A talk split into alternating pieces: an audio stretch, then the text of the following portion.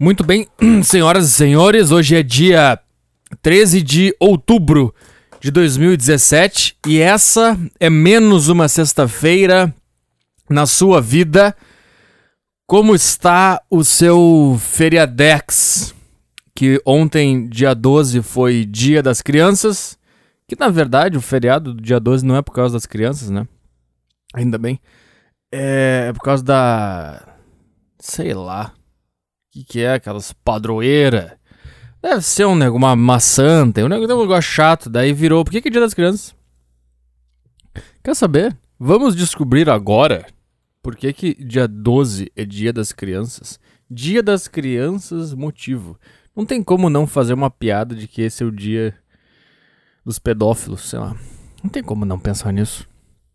Não tem como não imaginar que o dia 12 de outubro de 2017 deve ser o dia mais importante para um grupo de pedófilos.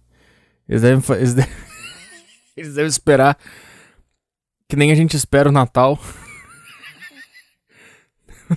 Sabe? Eles devem ter o dia. Eles devem ter, não, ter o dia. Daí eles devem combinar no, no WhatsApp. O que será que eles fazem aí? Eles vão lá. É. Sei lá, eles chegam num, num galpão. Tem que ser num galpão, né? Sempre que eu penso em alguma coisa ilegal, eu penso que as pessoas fazem num galpão. Não sei porquê. Mas deve ter um, uns. Eles combinam de se encontrar num galpão. Aí chega lá, tem uns, uns, uns mural com umas crianças. Eles pegam. No Google Imagens ali, escrevem criança, imprimem e estampam nas paredes. Aí compram uns balão, uns brinquedos e ficam lá é, compartilhando o seu amor por crianças. O Dia das Crianças no Brasil foi inventado por um político. O deputado federal Galdino do Vale Filho teve a ideia de criar um dia em homenagem às crianças na década de 1920. O, o, é, cara, é muito estranho essa frase. É, é muito estranha essa frase. Não é suspeito, cara. O cara cria um dia em homenagem às crianças. Aí eu digo, tá, mas por quê? Ah, porque eu gosto muito de criança. Cara, tu não acha que tu gostar tanto assim de criança a ponto de tu criar um dia para homenagear crianças não é um pouco estranho? Sabe? Ninguém gosta tanto assim de criança a ponto de criar um dia para comemorar a criança. Só quem faz isso é um cara que tem um pezinho na pedofilia. Eu acho, é minha opinião. Até porque criança é uma merda. Que dia da criança o caralho, vai se fuder. Tem que ter dia da criança. Tem que ter dia do cara que tem 30 anos e percebeu que nada faz sentido e tá extremamente triste e não sabe qual é a porta de saída disso aqui. Esse é o cara que tem que ter um dia pra gente tá, vamos lá. Agora criança. Criança. Eu odeio criança. Eu odeio o jeito que elas olham as coisas ao redor com aquela, aquela esperança ainda de que, sabe? De que a existência não é um peso. Não é nem esperança, ela não tem esperança porque ela não precisa ter esperança. Quem precisa ter esperança sou eu, que já entendi que tudo aqui é uma merda. Aí eu preciso ter esperança de que isso vai mudar. Entendeu? A criança não tem nem esperança, só um, aquele ser patético, ridículo e vazio na tua frente com brilho nos olhos. Ele acha que tudo é legal e aí a vida inteira dele é demais. Ele não, ele não acorda e pensa, puta merda, tudo de novo. Tudo de novo. Ele acorda e mais um dia maravilhoso onde eu não sei o que vai acontecer. O que, que eu posso fazer hoje? Eu posso correr, eu posso brincar no, no, no parquinho, eu posso. E até se não for isso, ele pode ficar em casa. E a casa também é legal, é tudo legal. Sei lá, cara. Aí esse idiota criou aí o Dia da Criança. E é isso aí, cara. Portaldafamilia.org. É o pior site que eu já entrei na minha vida. Meu Deus, o cara fez um. Como é que era aqueles, aqueles sites que se faziam nos anos 90, que era no hpg.com.br? Quem lembra disso aí? Meu Deus, isso aqui é do governo, cara. Entra aí, portaldafamilia.org. que bosta de site é esse? Vamos ver se o site é homepage. Meu Deus, cara, tem um, uns GIFs dos anos 90. Acessem aí www.portaldafamilia.org. Tem um. Você ainda não se inscreveu no nosso informativo de novidades? É grátis. Aí tem um GIF de uma pomba com uma carta rosa na boca, batendo as asas. Isso aqui é do governo, cara. Isso aqui é do governo. Fale conosco pelo e-mail. Aqui, ó. Editor 1, o número 1, tá? Editor 1, o número arroba portaldafamilia.org. Por favor, uma multidão de gente mandando um e-mail para esse cara. O teu site é uma merda. e você está usando o dinheiro dos meus impostos para criar essa bosta. Vai criar um site bom, seu merda. Cara, enche a caixa postal desse, desse portaldafamilia.org aí. Editor 1, número 1, arroba portaldafamilia.org. Que bosta de site. Tá. É, acho que esse aí, essa é a minha. Expressei minha raiva sobre o Dia das Crianças? Expressei, eu acho que expressei. Pera aí.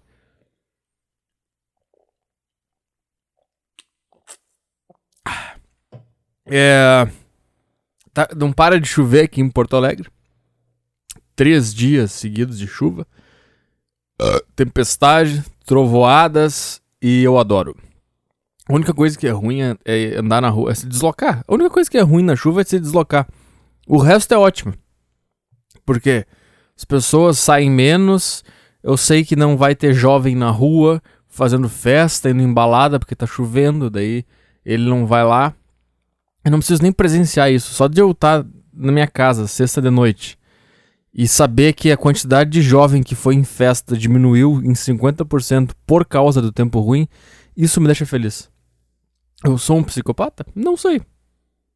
A minha nova. A minha nova.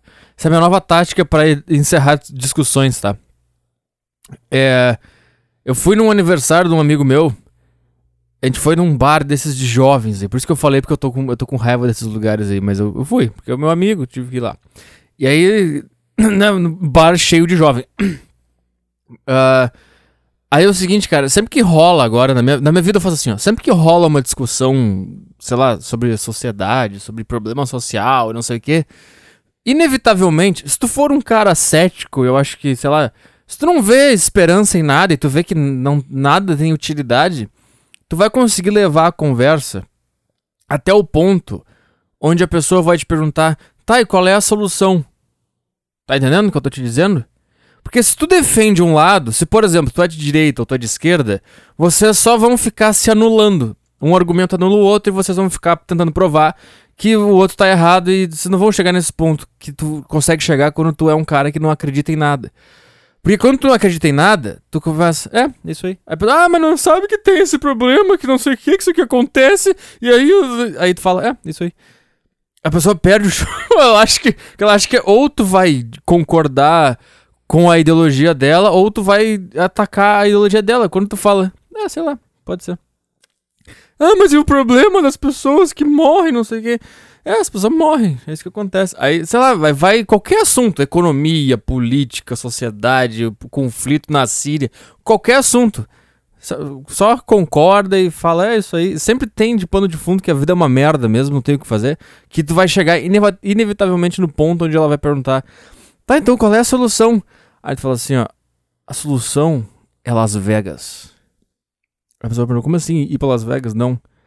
A solução de tudo é Las Vegas. A solução, cara, é um cara numa janela de um hotel metralhando a galera. Eu faço isso agora e comecei a fazer isso e tô adorando. Eu tava ouvindo o podcast do Maurício Meirelles, o, o último, que ele gravou com a mulher dele, eles estão falando sobre a chatice no mundo, como as pessoas estão chatas e como as pessoas ficam reclamando e blá blá. Aí uma hora a mulher dele perguntou pra ele, tá, e qual é a solução? E eu pensei, Las Vegas? Mata a turma inteira que acaba a chatice no mundo. Acaba na hora. E aqui vai outra coisa que eu gostaria de propor aqui no meu podcast. Antes eu vou tomar um gole aqui do meu monster. Pera aí.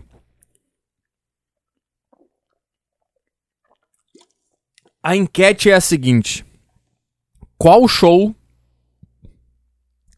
você não ficaria tão triste se esse atentado ou se esse maluco de Las Vegas que atirou na galera lá fizesse? A pergunta ficou muito fora de ordem, mas você entendeu. Né?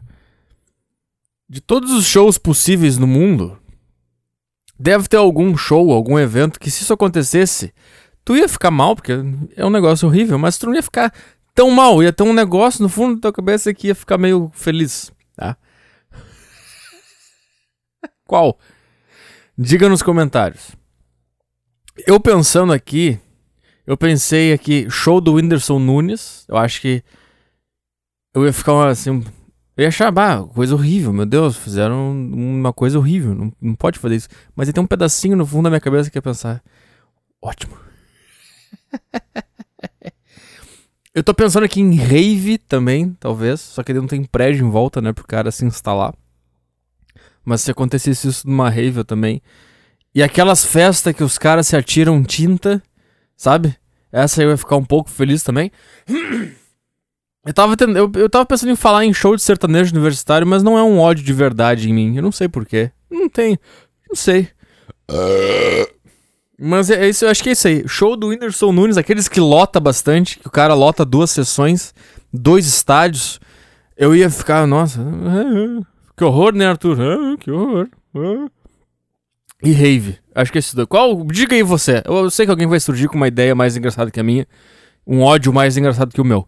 E é isso aí, cara. Não leve a sério o seu ódio, se divirta com ele. É. Qual é a solução do problema financeiro, Arthur? Las Vegas. Vamos falar do bar. Pera aí, deixa eu tomar mais um pouquinho do Monster aqui.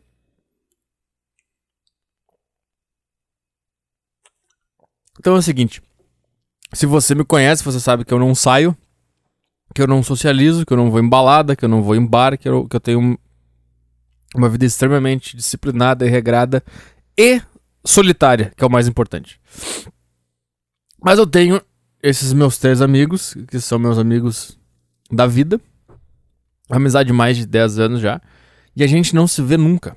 Essa é a melhor amizade do mundo. A gente não se vê nunca. A gente só se vê em, em, em pontos cruciais. Aniversário do cara, talvez um churrasco antes do ano novo. E olhe lá. É a melhor amizade do mundo, cara. É de verdade, a gente não precisa ficar saindo o tempo inteiro. Cada um tem a sua vida. Dois são casados, um tá namorando, cada um tem o seu trabalho, sua faculdade. Não precisa ficar se vendo o tempo inteiro, postando foto para mostrar que tem amigo. A gente não faz isso. A gente só sabe que é amigo.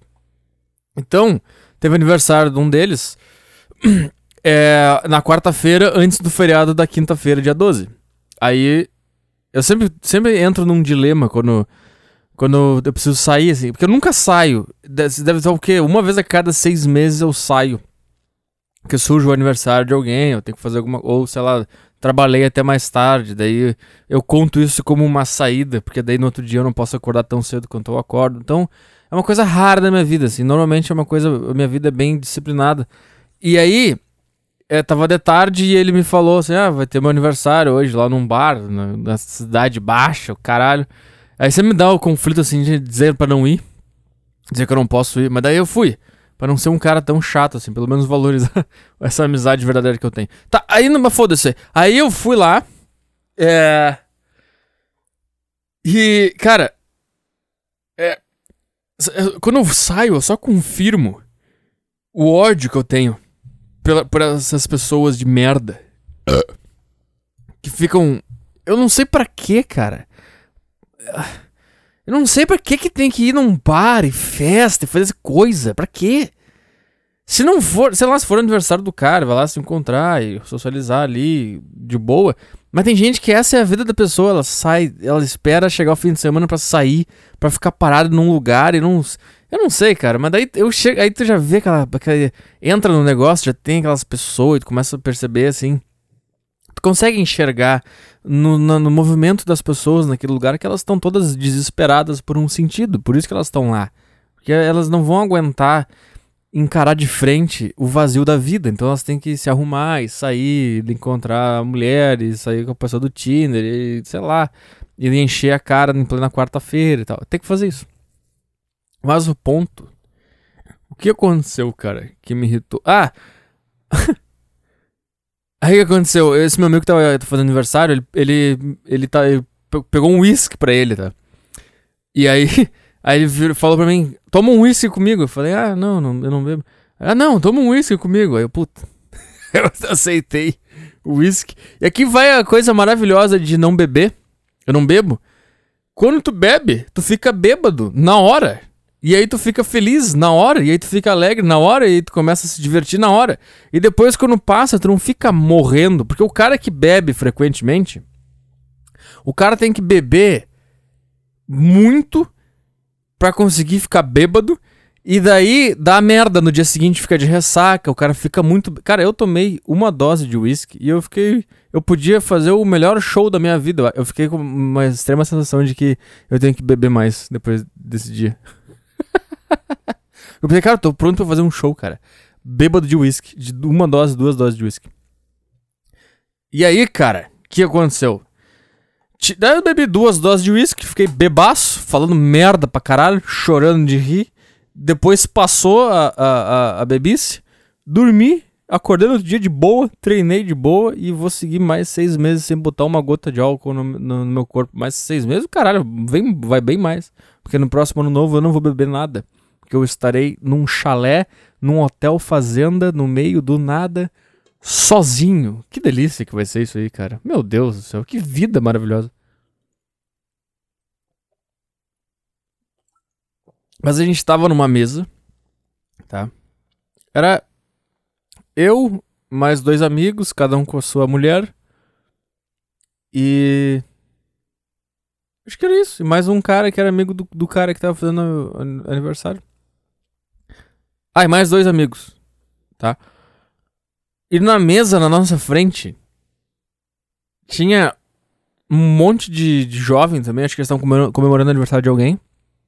Mas era pessoa, o pessoal mais animado, assim. Aí começaram a cantar parabéns, alto pra caralho. Começaram a puxar um monte de música, cantar música atrás de música, não parava de, de, de cantar música. Aí, cara, tinha nesse grupo aí uma gorda. Mas uma gorda, meu amigo, ela parecia um hipopótamo. Até o nariz parecia de hipopótamo. E adivinha quem que ela queria pegar? eu. Aí o que, que ela fez, cara? Ela, uma, ela pediu pra uma amiga dela vir falar comigo. E assim que eu percebi que isso estava acontecendo, quando a amiga dela sentou do meu lado, eu peguei o meu celular e eu mandei uma mensagem. Quando eu vi, eu já comecei a mandar a mensagem de áudio enquanto ela tava vindo. Aí eu mandei uma mensagem pro, de áudio pro Meirelles. Assim, tá, amor, daqui a pouco eu tô indo pra casa, tá? Te amo, beijo. Bem na hora que ela sentou, pra ela perceber, sei lá, pra, pra enganar ela que eu tinha namorada. Mas daí não rolou. Aí ela, ah, minha amiga ali, não achou gato. Cara, ai, cara, era, um, era, um, era uma pessoa que era muito feia. Era nota 3. Eu não tô dizendo que eu sou nota 10. Eu sou nota 6.5, tá? Eu, 6.5, eu não, eu não miro numa pessoa que é 8, 9, 10 se eu olho uma pessoa 8, 9, 10 que eu tenho vontade de ficar, eu nem. Eu não. Eu respeito as diferenças. Agora, o que, que a gente fez com essas pessoas que elas acham que elas podem ser muito feia, gorda? Gorda. Antigamente a pessoa era gorda, ela sabia que, a, que o valor de mercado sexual dela diminuiu bastante. E, portanto, ela não tem a liberdade de agir no mercado sexual ela tem depois que ela fizer alguma coisa. Agora, com, com, essa, com essa moda aí de plus size, de a beleza é relativa e gorda é linda, agora essas merda acham que são bonita também.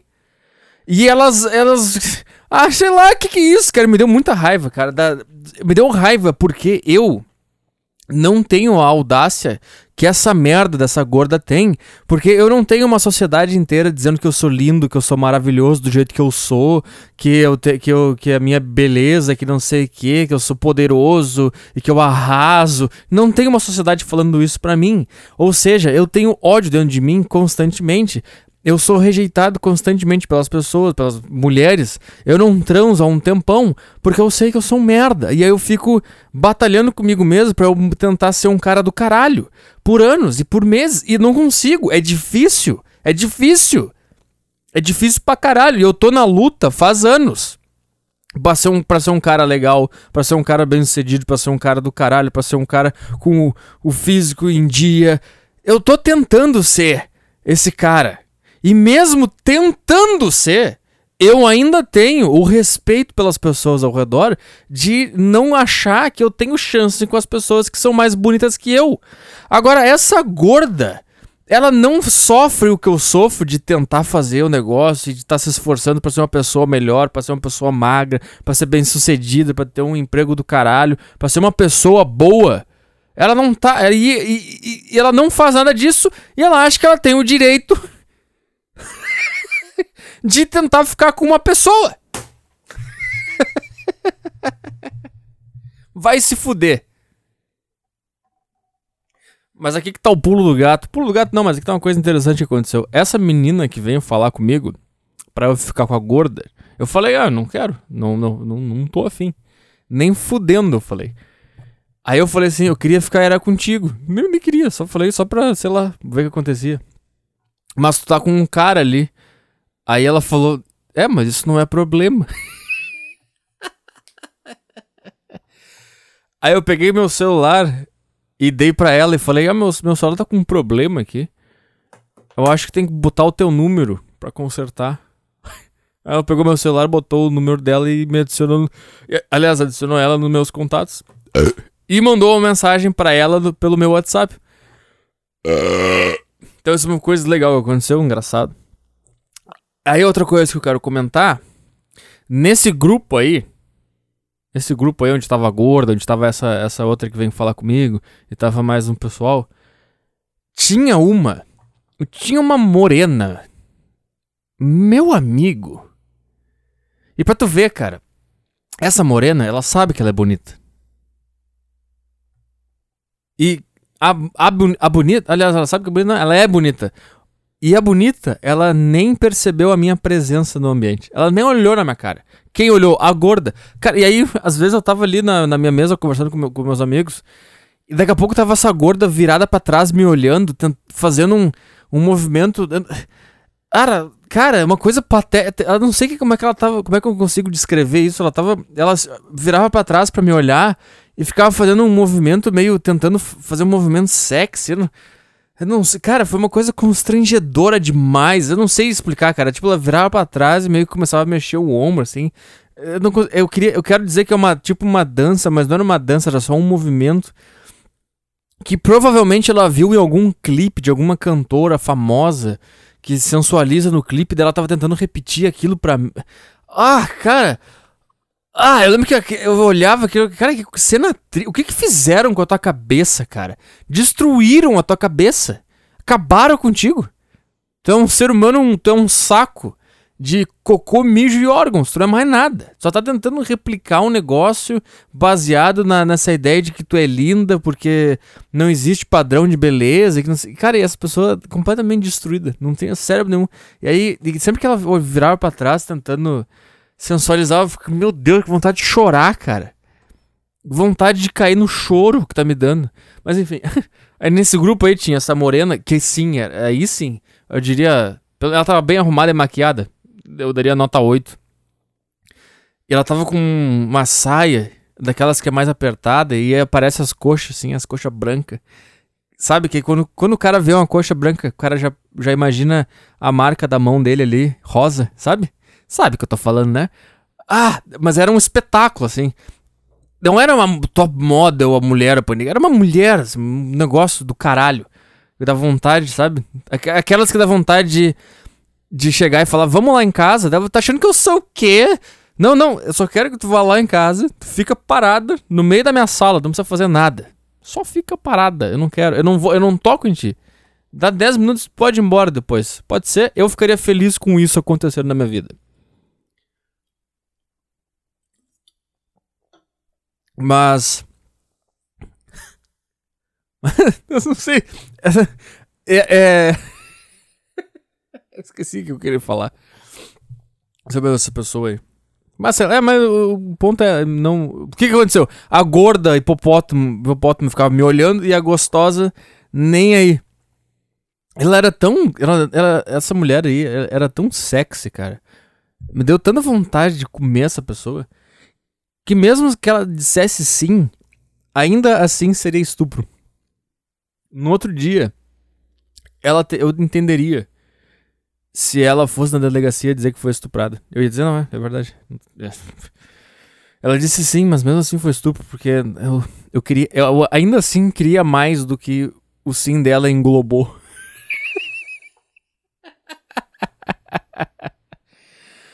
ah!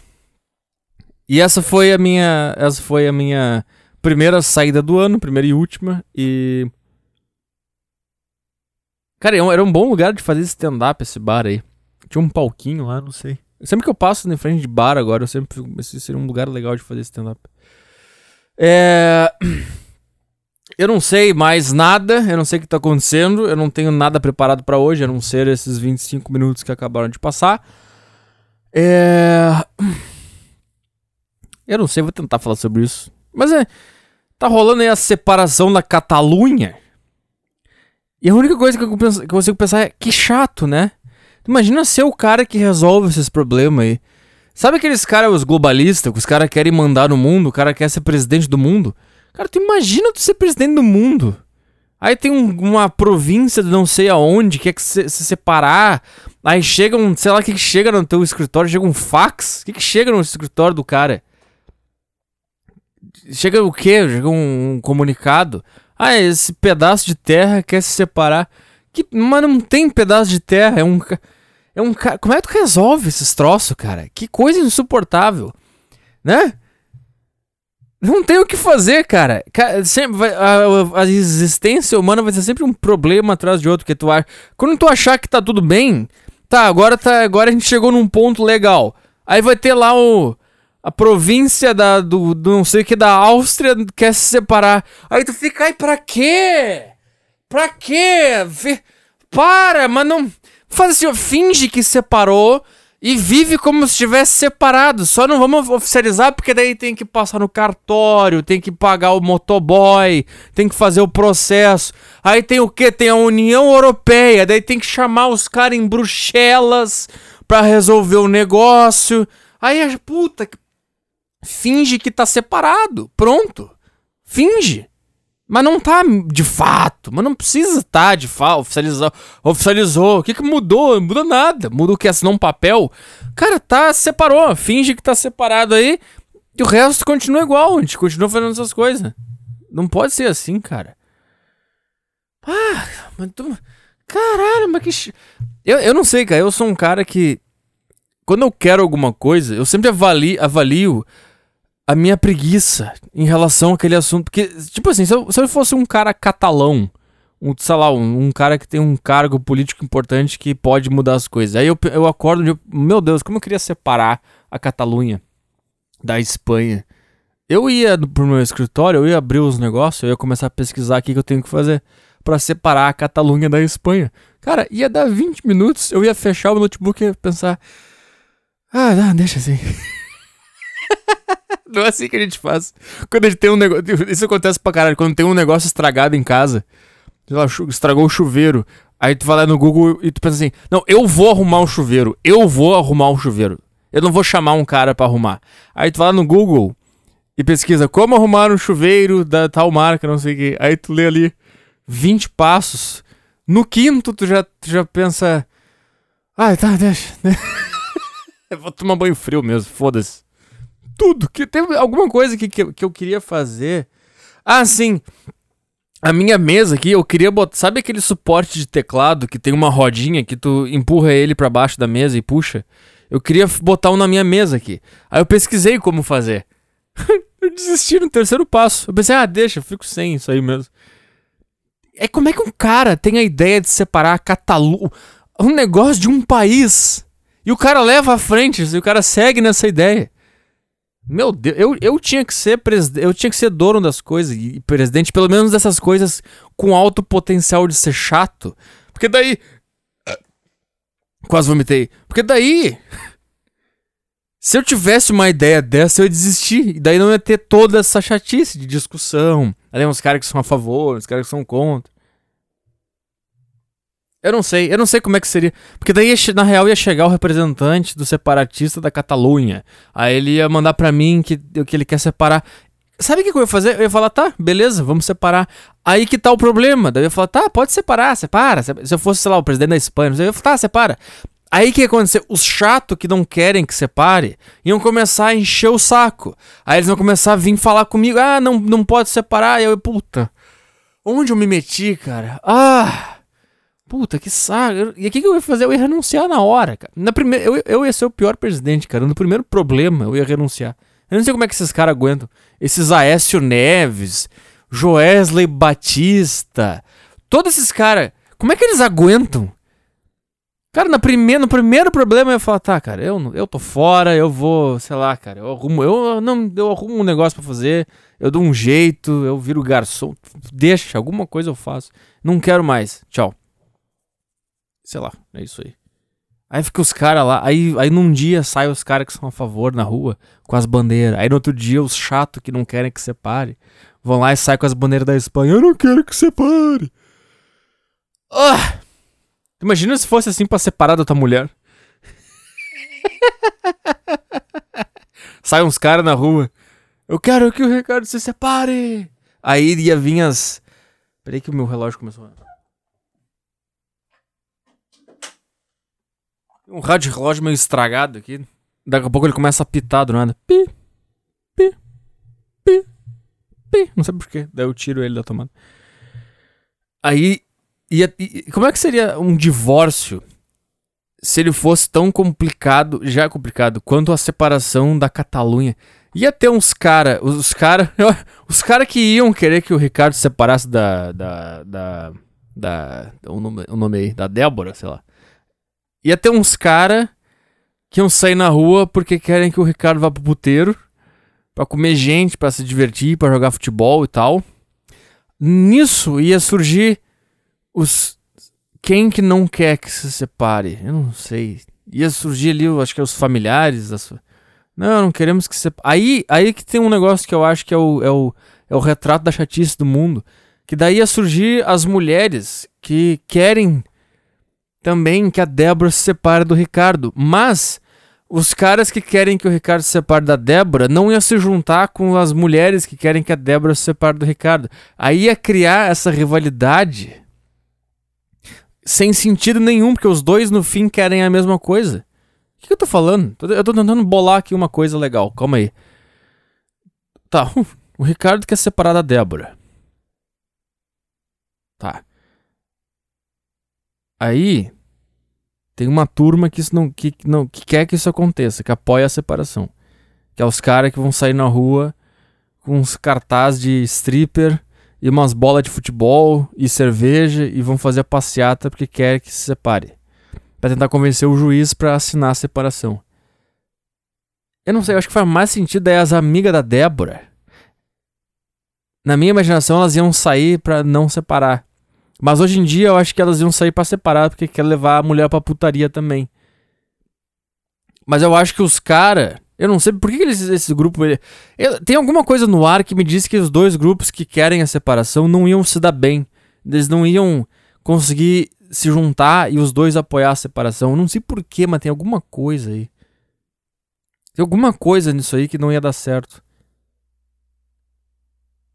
Eu não sei, eu não consigo resolver esse quebra-cabeça que eu mesmo montei, que nunca vai acontecer na vida isso aí isso nunca vai ser aplicável na realidade e eu tô aqui. Bate... Sabe o que eu sei também da minha cabeça? Eu vou passar o fim de semana inteiro tentando resolver essa situação. eu sou um idiota, cara. E os problemas de verdade da minha vida? Ah, depois eu resolvo. A minha prioridade no fim de semana, quando eu estiver descansando, jogando FIFA e vendo TV, o fundo da minha cabeça vai estar trabalhando subconscientemente para resolver a separação da Débora e do Ricardo aos moldes da separação na Catalunha. Por que, que é um cérebro tão merda quanto esse? Caras, vamos ler uns e-mails? É... Olha esse daqui, ó. Acho que esse daqui é legal. E aí, Petri, beleza? Eu sou o mesmo ouvinte que mandou e-mail dois podcasts atrás, que tinha 15 anos, era de Porto Alegre. Sei lá, cara, acho que eu lembro disso aí. Então, eu tenho editado vídeos para um cara relativamente famoso que faz reviews de música. The Needle, Needle Drop, o nome desse cara. Desde mais ou menos abril desse ano. Ah, esse é o cara que escreve bem pra caralho. O cara tem 15 anos, o cara escreve como se ele tivesse 40. Olha aqui. Aí tudo bem acentuado, vírgula, ponto final. É uma delícia. Os caras reclamam quando eu fico brabo, quando vem um e-mail mal escrito, e eu fico brabo no meio do e-mail. Mas os caras. Cara, tenta ler um texto mal escrito em voz alta. Eu duvido não se irritar. Quer ver que eu não vou me irritar nesse e-mail? Porque ele tá bem escrito, ele é curto, ele vai ser objetivo. Quer ver? Quer ver? Os vídeos eram pro canal sec secundário de comédia dele. E eu, e eu era pago cerca de 80 dólares por vídeo enquanto eu editava como freelancer. Olha que frase maravilhosa. Em agosto, vírgula, ele me propôs que eu editasse integralmente todos os vídeos que iriam sair do canal secundário por 30% da renda mensal do canal inteiro. Eu, obviamente, aceitei. No primeiro, e ele botou eu, vírgula, ob, vírgula, ob, aliás, eu, vírgula, obviamente, vírgula, aceitei. Que delícia de e-mail. No primeiro mês consegui 400 dólares e estava feliz pra caralho. Mas como tudo que é bom dura pouco, essa situação não foi diferente. Dia 3 de outubro, o meu chefe recebeu um e-mail que acusava ele de ser racista e de promover violência doméstica através dos vídeos que eu editava para ele. Vídeos esses que, uh, onde ele já havia me dito para remover uma quantidade decente de piadas que eram ofensivas demais. Isso para qualquer humorista é de praxe não representa nenhuma ameaça real, afinal é apenas um idiota mandando um e-mail.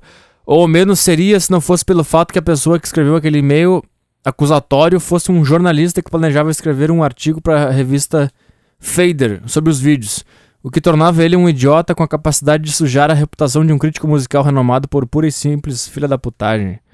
Ah, cara, eu, eu não sei, cara. Eu, sei lá, cara. Eu acho que grande parte da, da capacidade de alguém de acabar com a tua reputação é como aquilo te afeta. Se alguém te acusa disso aí e tu sabe que tu não fez, cara, tu e alguém te entrevistar e sei lá e for atrás de ti pra, pra tu falar, eu não sei, só como assim, racista o quê? Ah, tem essa imagem aqui. Não, não é. Pronto, sabe? Ah, estão te acusando aqui de promover violência. Não, não promovo.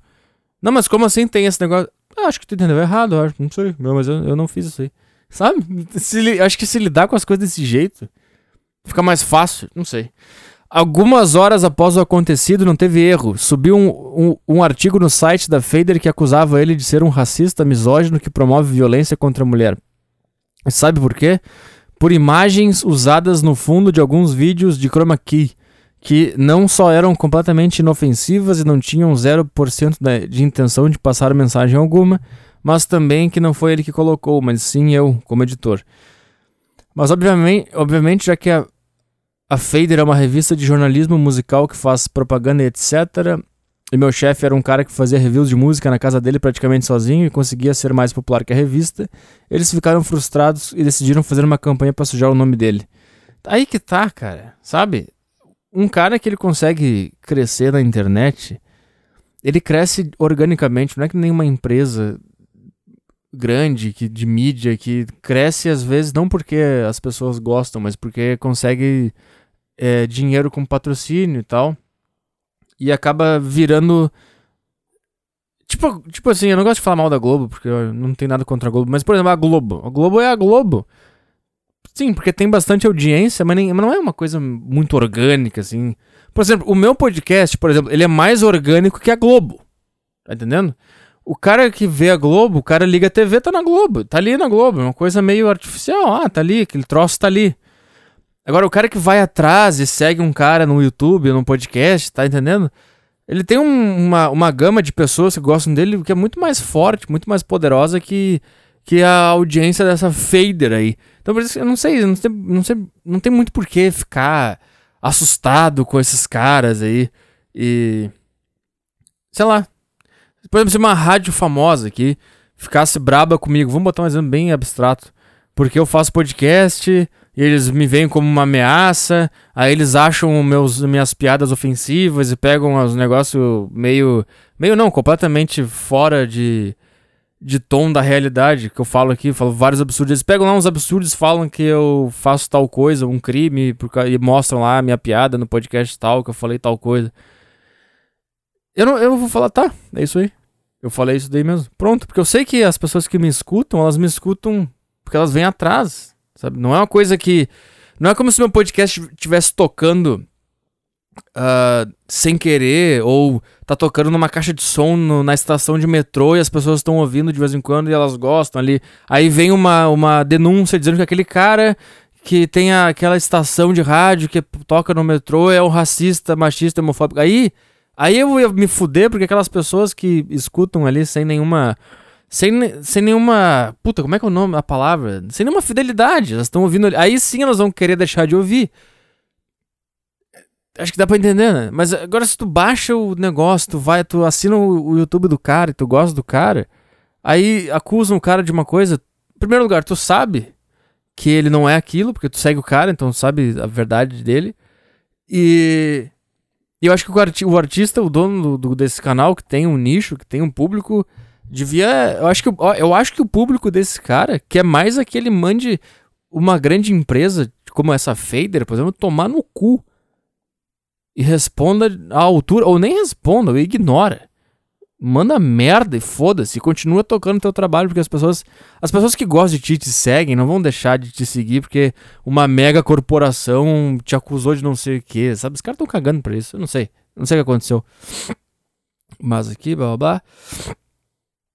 Segue abaixo o artigo que citou o meme de um cara se enforcando com papel higiênico como promovendo a morte dos negros, simplesmente porque o cara era negro e que conseguiu errar o nome do canal do meu empregador na porra do link. É... Após o artigo, já que o canal estava quase em maioria desmo desmonetizado, ele decidiu desativar o canal pela quantidade de merda que estava trazendo para ele. E agora eu estou sem emprego. Nada como tirar um, um Nada como tirar um moleque de 15 anos que conseguiu editar vídeos semi-profissionalmente do emprego dele por piadinhas inofensivas. Tenho uma amiga que também é youtuber e foi recentemente convidada para participar no programa do McGuinness. O nome dela é LT Corbis. Eu acho que eu já ouvi falar disso aí. Mas é isso aí, cara. Eu não sei. Mas é foda também. Tá vendo? Isso é uma coisa que eles não sabem que acontece. Um cara em Porto Alegre, no Brasil, perdeu a sua renda mensal porque fizeram essa merda, sabe? Jornalista é foda, cara. Jornalista, artista e político. Essa é a galera que eu quero ver morrendo, cara. Eu quero arti celebridades, artistas, políticos e jornalistas. Eu quero que esse, todo esse grupo se foda. Eu, que, eu, quero, eu quero guerra contra essa classe aí toda, essa elite de merda. Eu odeio todos esses caras. Eu odeio jornalista. Eu odeio artista. O que, que é esses artistas discutindo arte lá na Fátima? E, ah, porque é um corpo nu e não sei. Ai, cara, vai te fuder, cara. Vai ler teu texto aí, interpreta o papel da mulher que tem que. Ninguém quer saber tua opinião, tua visão de, de mundo, sua merda do caralho. Político também, cara. Político é tudo psicopata. Não, não há explicação nenhuma para um ser humano querer fazer isso da vida dele a não ser uma extrema psicopatia. Não me engana com esse papo de eu quero salvar o país, eu quero mudar as coisas. Não quer mudar bosta nenhuma. Vai tomar no cu, todo você, todos vocês. Jornalista. Jorna... Sabe por que jornalista é a pior coisa do mundo? Porque eles são artistas frustrados e políticos frustrados. Eles são a pior merda que tem. Daí tu pega esses dois ressentimentos que eles têm de não ser bons artistas e não ser bom político e não fazer nada de interessante na vida. Eles pegam esses dois ressentimentos e juntam no jornalismo e só fazem merda que todo jornalista queria ser artista, tá? E, e todo jornalista queria mudar o mundo. Que é justiça social e não sei o quê. O que, que é isso se não um, um artista frustrado e um político frustrado? Aí tu bota essas duas características num merda e sai um jornalista. É isso que é. Então eu quero esses, três grupos aí mortos. Eu de artistas e celebridades é a mesma coisa. Eu quero celebridades e artistas, é um grupo, jornalista e político, eu quero tudo morto, cara. Vamos, vamos parar de se estapear nós aqui, esquerda, direita, o caralho. Vamos arrebentar a pau esses merda. eu nunca vou fazer nada, sou um baita de um covarde. Eu vou ficar na minha casa batendo punheta e odiando o planeta até o fim da, do meu dia, cara. E foda-se, eu não quero que nada se resolva. Excluir. Uh... Vamos ver aqui. Paralelo no podcast. Não existe ex-gay. Isso só prova que quem, que quem prova dos maiores prazeres da humanidade, que é a massagem da próstata, dificilmente volta à monotonia de comer uma buceta velha. Pesquise no Xvideos e veja a diferença que é sexo gay do sexo tradicional. Sexo heterossexual é uma monotonia. Tô adorando esse meio. A mulher com cara de bunda o tempo todo, fingindo orgasmo, fingindo gemido.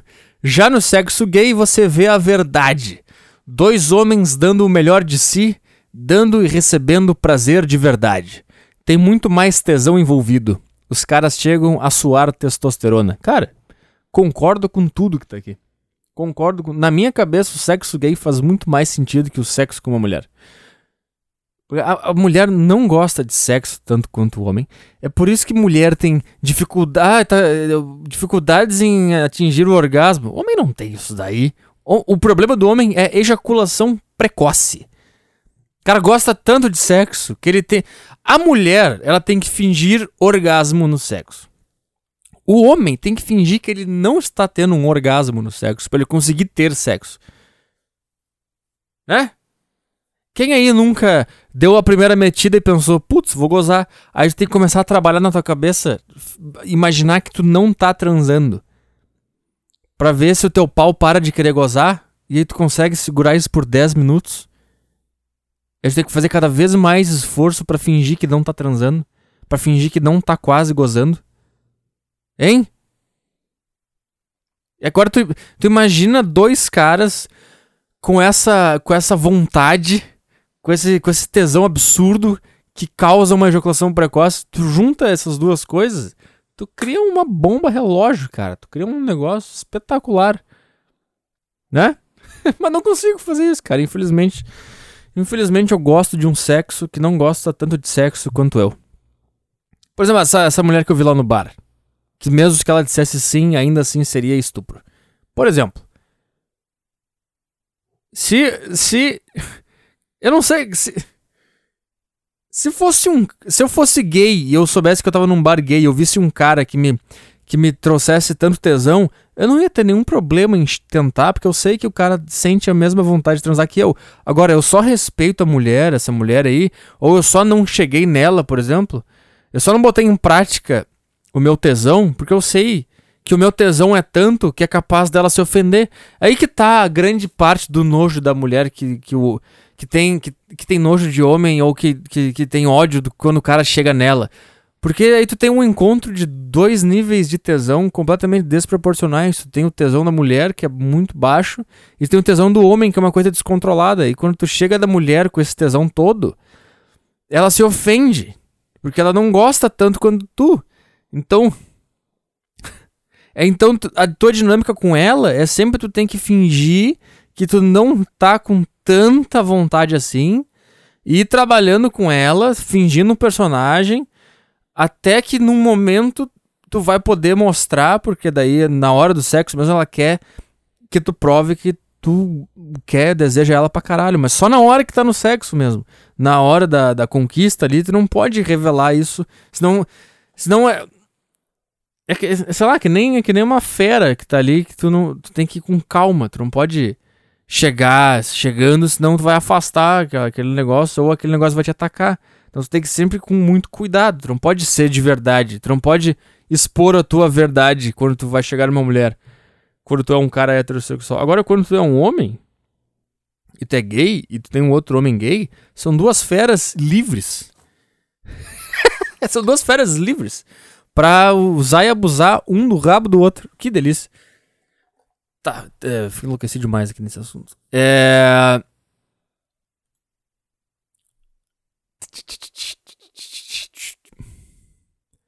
Vamos lá, e-mail, mais um e-mail aqui. Seu podcast me mudou. Olá, Arthur, tenho 22 anos, sou do Piauí. Talvez você receba vários e-mails desse tipo, mas eu quis mandar mesmo assim. Ai, cara, começa logo. Conheci seu podcast pelo canal do Mike Conquister, que te citou como influência e comecei a ouvir. Eu sempre fui um cara que só reclamava da vida, mas nunca fazia nada para mudar. Acho que teu podcast foi o tapa na cara que eu precisava para tentar ser diferente. Pode ser besteira, mas foi isso que aconteceu. Eu me senti atacado por algo que tu disse, nem lembro mais o que. E fiquei puto. Mas ao invés de chorar, como sempre, resolvi provar para mim mesmo que eu conseguia ser diferente. Comecei a dormir cedo, entrei na academia, comecei a fazer dieta direito e eu realmente vejo a vida de uma forma diferente agora. Agora eu sei que sou um merda, mas eu pelo menos sei o que preciso fazer ao invés de ficar arranjando umas desculpas imbecis. O mais legal é que minha namorada, que tinha uma vida parecida comigo, me acompanhou nessas mudanças e nós dois estamos muito, muito melhores agora. O texto tá enorme, mas é isso. Curto pra caralho teu trabalho, me identifico contigo e eu sinceramente te acho um comunicador foda com um potencial do caralho. Me emocionei com o que tu falou uh, sobre o Vianney Carlet, mesmo sendo de tão longe e nem conhecendo o trabalho do cara. Boa sorte e sucesso. Cara, esse e-mail foi tão legal que nem vou comentar. É... Tentativa. Antes de tudo, tive que pedir a conta do meu irmão, pois o Outlook não aceita e-mails vindo de Gmail. O cara inventou uma regra na cabeça dele. O cara inventou uma realidade paralela e acho, que isso acontece mesmo. Mas vamos lá. Olá, cara. Acompanho o seu podcast há um bom tempo já. Você é foda, lhe admiro demais. Cara, eu sempre, sempre que alguém me elogia, sempre que alguém fala assim, ah, eu escuto teu podcast no ônibus e eu, eu tenho que segurar para não rir, para as pessoas não achar que eu sou um retardado mental. Ah, eu adoro seu podcast, você é foda, você mudou minha vida. Sabe como é que eu me sinto quando isso acontece?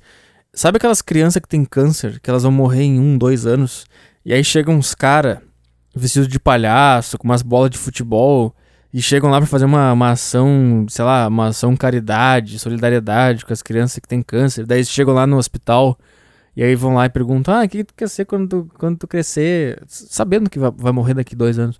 Aí a, a criança fala: Ah, eu quero ser jogador de futebol.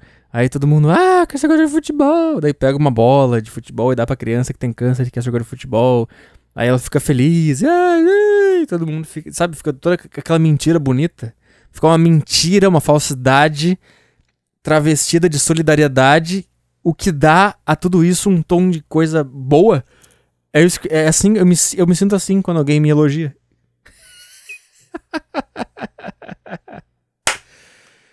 Ah, vamos lá, vamos seguir o e-mail aqui.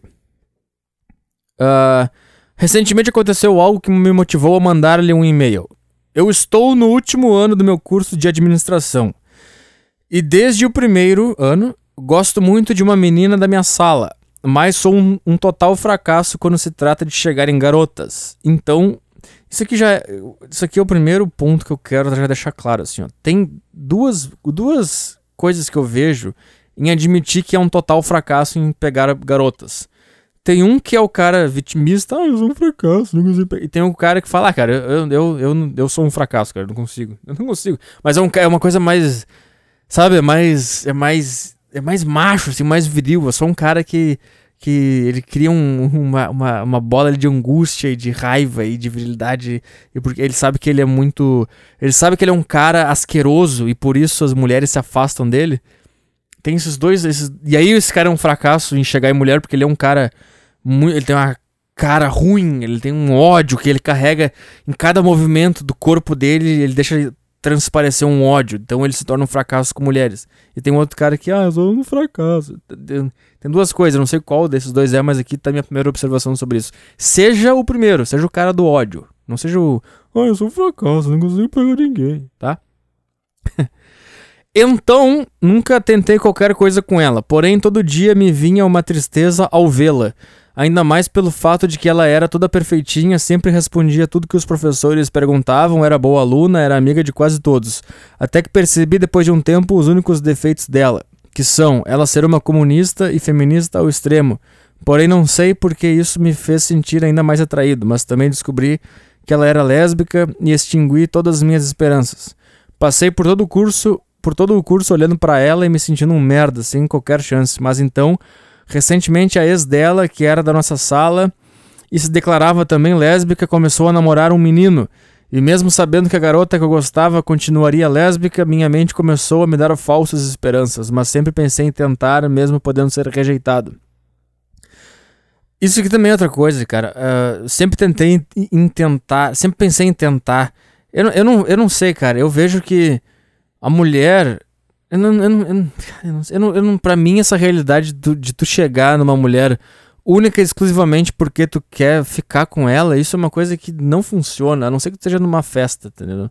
Na tua vida social, assim, tu vai se aproximar de uma mulher por causa de outras coisas, por causa de uma, um trabalho, por causa de uma amizade, por causa de, sei lá, saiu da prova junto, aí tô conversando sobre a prova e foram tomar um café. Aí vai começar a surgir, entendeu? Mas eu não vejo assim o teu primeiro contato com uma mulher que tu quer comer já, já seja tentando comer ela, tá entendendo? É por, é por isso que aí o homem ele cria táticas para simular uma amizade, uma, um papo. Ah, como chegar em mulheres? Aí sempre tem um negócio, oh, chega e converse sobre o dia, sobre o sol, fale sobre a matéria. Porque tu nunca pode. Essa, essa não pode ser a tua primeira motivação, pelo menos a motivação aparente, tá entendendo? Então esse teu, sempre tentei tentar, mas eh, mesmo podendo ser rejeitado, acho que tu tá achando que tu pode ser rejeitado porque tu, na tua cabeça tu vai chegar já mostrando tua intenção de ficar sexualmente com ela. Se tu chegar só para estabelecer um contato, só para ela saber que tu existe, para tu conversar sobre alguma coisa da faculdade, alguma... e não e não deixar claro que tu tem alguma intenção sexual com ela, tu não vai ser rejeitado, porque não tem o, que aprovar ou rejeitar numa situação neutra dessas, tá entendendo? Uma das coisas que mais me motivou a tentar foi o fato de que constantemente vendo ela falando sobre mim com as amigas. O quê? Realmente constantemente. Na sexta passada, durante uma aula, uma professora nos perguntou o que nós achamos de sonhos e a garota que eu gosto começou a falar. E então ela disse exatamente o que você disse num podcast do ano passado. E ela disse que aquilo ela havia ouvido num podcast que ela acompanha. Oh! Oh, então a tua teoria. Ah, tô entendendo. Então, então numa questão na sala de aula, Sobre sonhos, essa menina falou uma frase, que é uma coisa que eu já falei no meu podcast. E a mesma menina disse que ela tinha escutado aquilo num podcast que ela acompanha. Interessante. Então, crendo que ela esteja aqui ouvindo, Maria Luísa, gosto de você pra caralho, desde o primeiro ano. Sei que provavelmente você caga pra mim, mas se eu tiver qualquer chance, por favor, me diga. Caralho, cara! Caralho! Cara, se isso acontecer, eu vou ficar muito feliz. Maria Luísa. Eu já vi algum e-mail de Maria Luísa. Esse nome não é estranho para mim aqui. Ou alguma seguidora no Instagram. Eu não sei, cara. Maria Luísa não é um, não é um nome estranho no, no, aqui no meu contexto de podcast. Talvez de e-mail ou de comentário na página. Eu não sei, cara. Pode ser, hein? Bom, Maria Luísa, se tu ouve meu podcast e ainda está ouvindo em 2017, está ouvindo aqui, é, manda um e-mail pra mim. E, cara, se isso acontecer, vai ser do caralho, cara. Próximo podcast, cara. Imagina, próximo podcast ela manda um e-mail. Tá, se, se ela mandar, eu vou, eu, vou, eu vou ler, eu vou dizer que ela mandou. E, mas esse cara não disse o nome dele. O, nome, o e-mail dele é YouTube Channel. Vamos ver se tem algum e-mail aqui. YouTube Channel. É, um e-mail, nada a ver aqui. Bom, daí tu me foge também, né? Tinha que dizer qual é o teu nome. Bom, Maria Luísa também não disse qual é a administração, né? Não disse cidade, não disse nada. Daí tu também me fode. Bom, Maria Luísa, que cursa administração, não sei em qual faculdade, não sei em qual cidade deste país. Tem um cara que ouve podcast também e que tá afim de ti. Eu não sei, eu tô mentindo pra mim mesmo que isso aqui é verdade, porque eu quero muito que isso aconteça. Acho que dá pra ler mais um aqui. Petri queria saber tua opinião sobre alguém que tem 17 anos e tem que trabalhar no mercado fudido a semana toda e também no sábado e quer estudar. O e-mail simplesmente fechou do nada, cara. Meu e-mail simplesmente fechou do nada. Será que é. Vírus? É, cara, cadê aquele e-mail? Tem esse aqui? Aqui. A semana toda no sábado e quero estudar para passar no curso de medicina em alguma faculdade particular, tipo Univale e. A... Olha aí, fechou de novo. Por que, que ele tá fechando o e-mail sozinho, cara? Acho que não é pra ler esse e-mail. É Deus fazendo isso. Tá, ele quer passar no Univale, a mãe disse que tem que trabalhar porque sim. Sim, tem que trabalhar. Eu tô ficando mal pra caralho pra ser forçado a trabalhar lá, tô dando rápido pra não fechar o e-mail. E agora, eu tenho algumas contas. Me dê dicas do que fazer e tua opinião sobre essa situação. Aliás, se eu não tivesse essas contas, tinha mandado minha mãe se fuder e, ficar, e ficado só estudando. Eu sei que vou ficar parecendo aqueles adolescentes birrentos, mas o que importa é estudar a tua opinião. Gostaria muito de ouvi-la porque considero ela muito. Cara, eu não sei, cara. Eu não sei Não é nenhum. Não é nenhuma coisa fora da, da normalidade trabalhar e estudar. Eu acho que isso aí é o que a população brasileira inteira faz e não tem nada de diferente contigo. Eu sei que o ideal é ter tempo total para estudar, mas essa não é a tua realidade. Então tu tem que viver de acordo com o que tu tem, cara. Tu vai ter que organizar os teus horários bem certinho para poder fazer isso. E te digo mais, cara, tu tem 17 anos, tu trabalha num lugar fodido. Isso aí já é uma faculdade enorme, cara. Isso aí é faculdade da vida já. Então aproveita esse, esse lugar que tu tá agora, que é uma merda, que tu tá rolando no barro, escalando montanha, fugindo de leão. Uh, porque tu é novo ainda, tu pode fazer isso e quando tu tiver 25, 26, tu vai olhar para essa etapa da tua vida, tu vai lembrar como foi importante aquela merda toda. Então, eu não sei.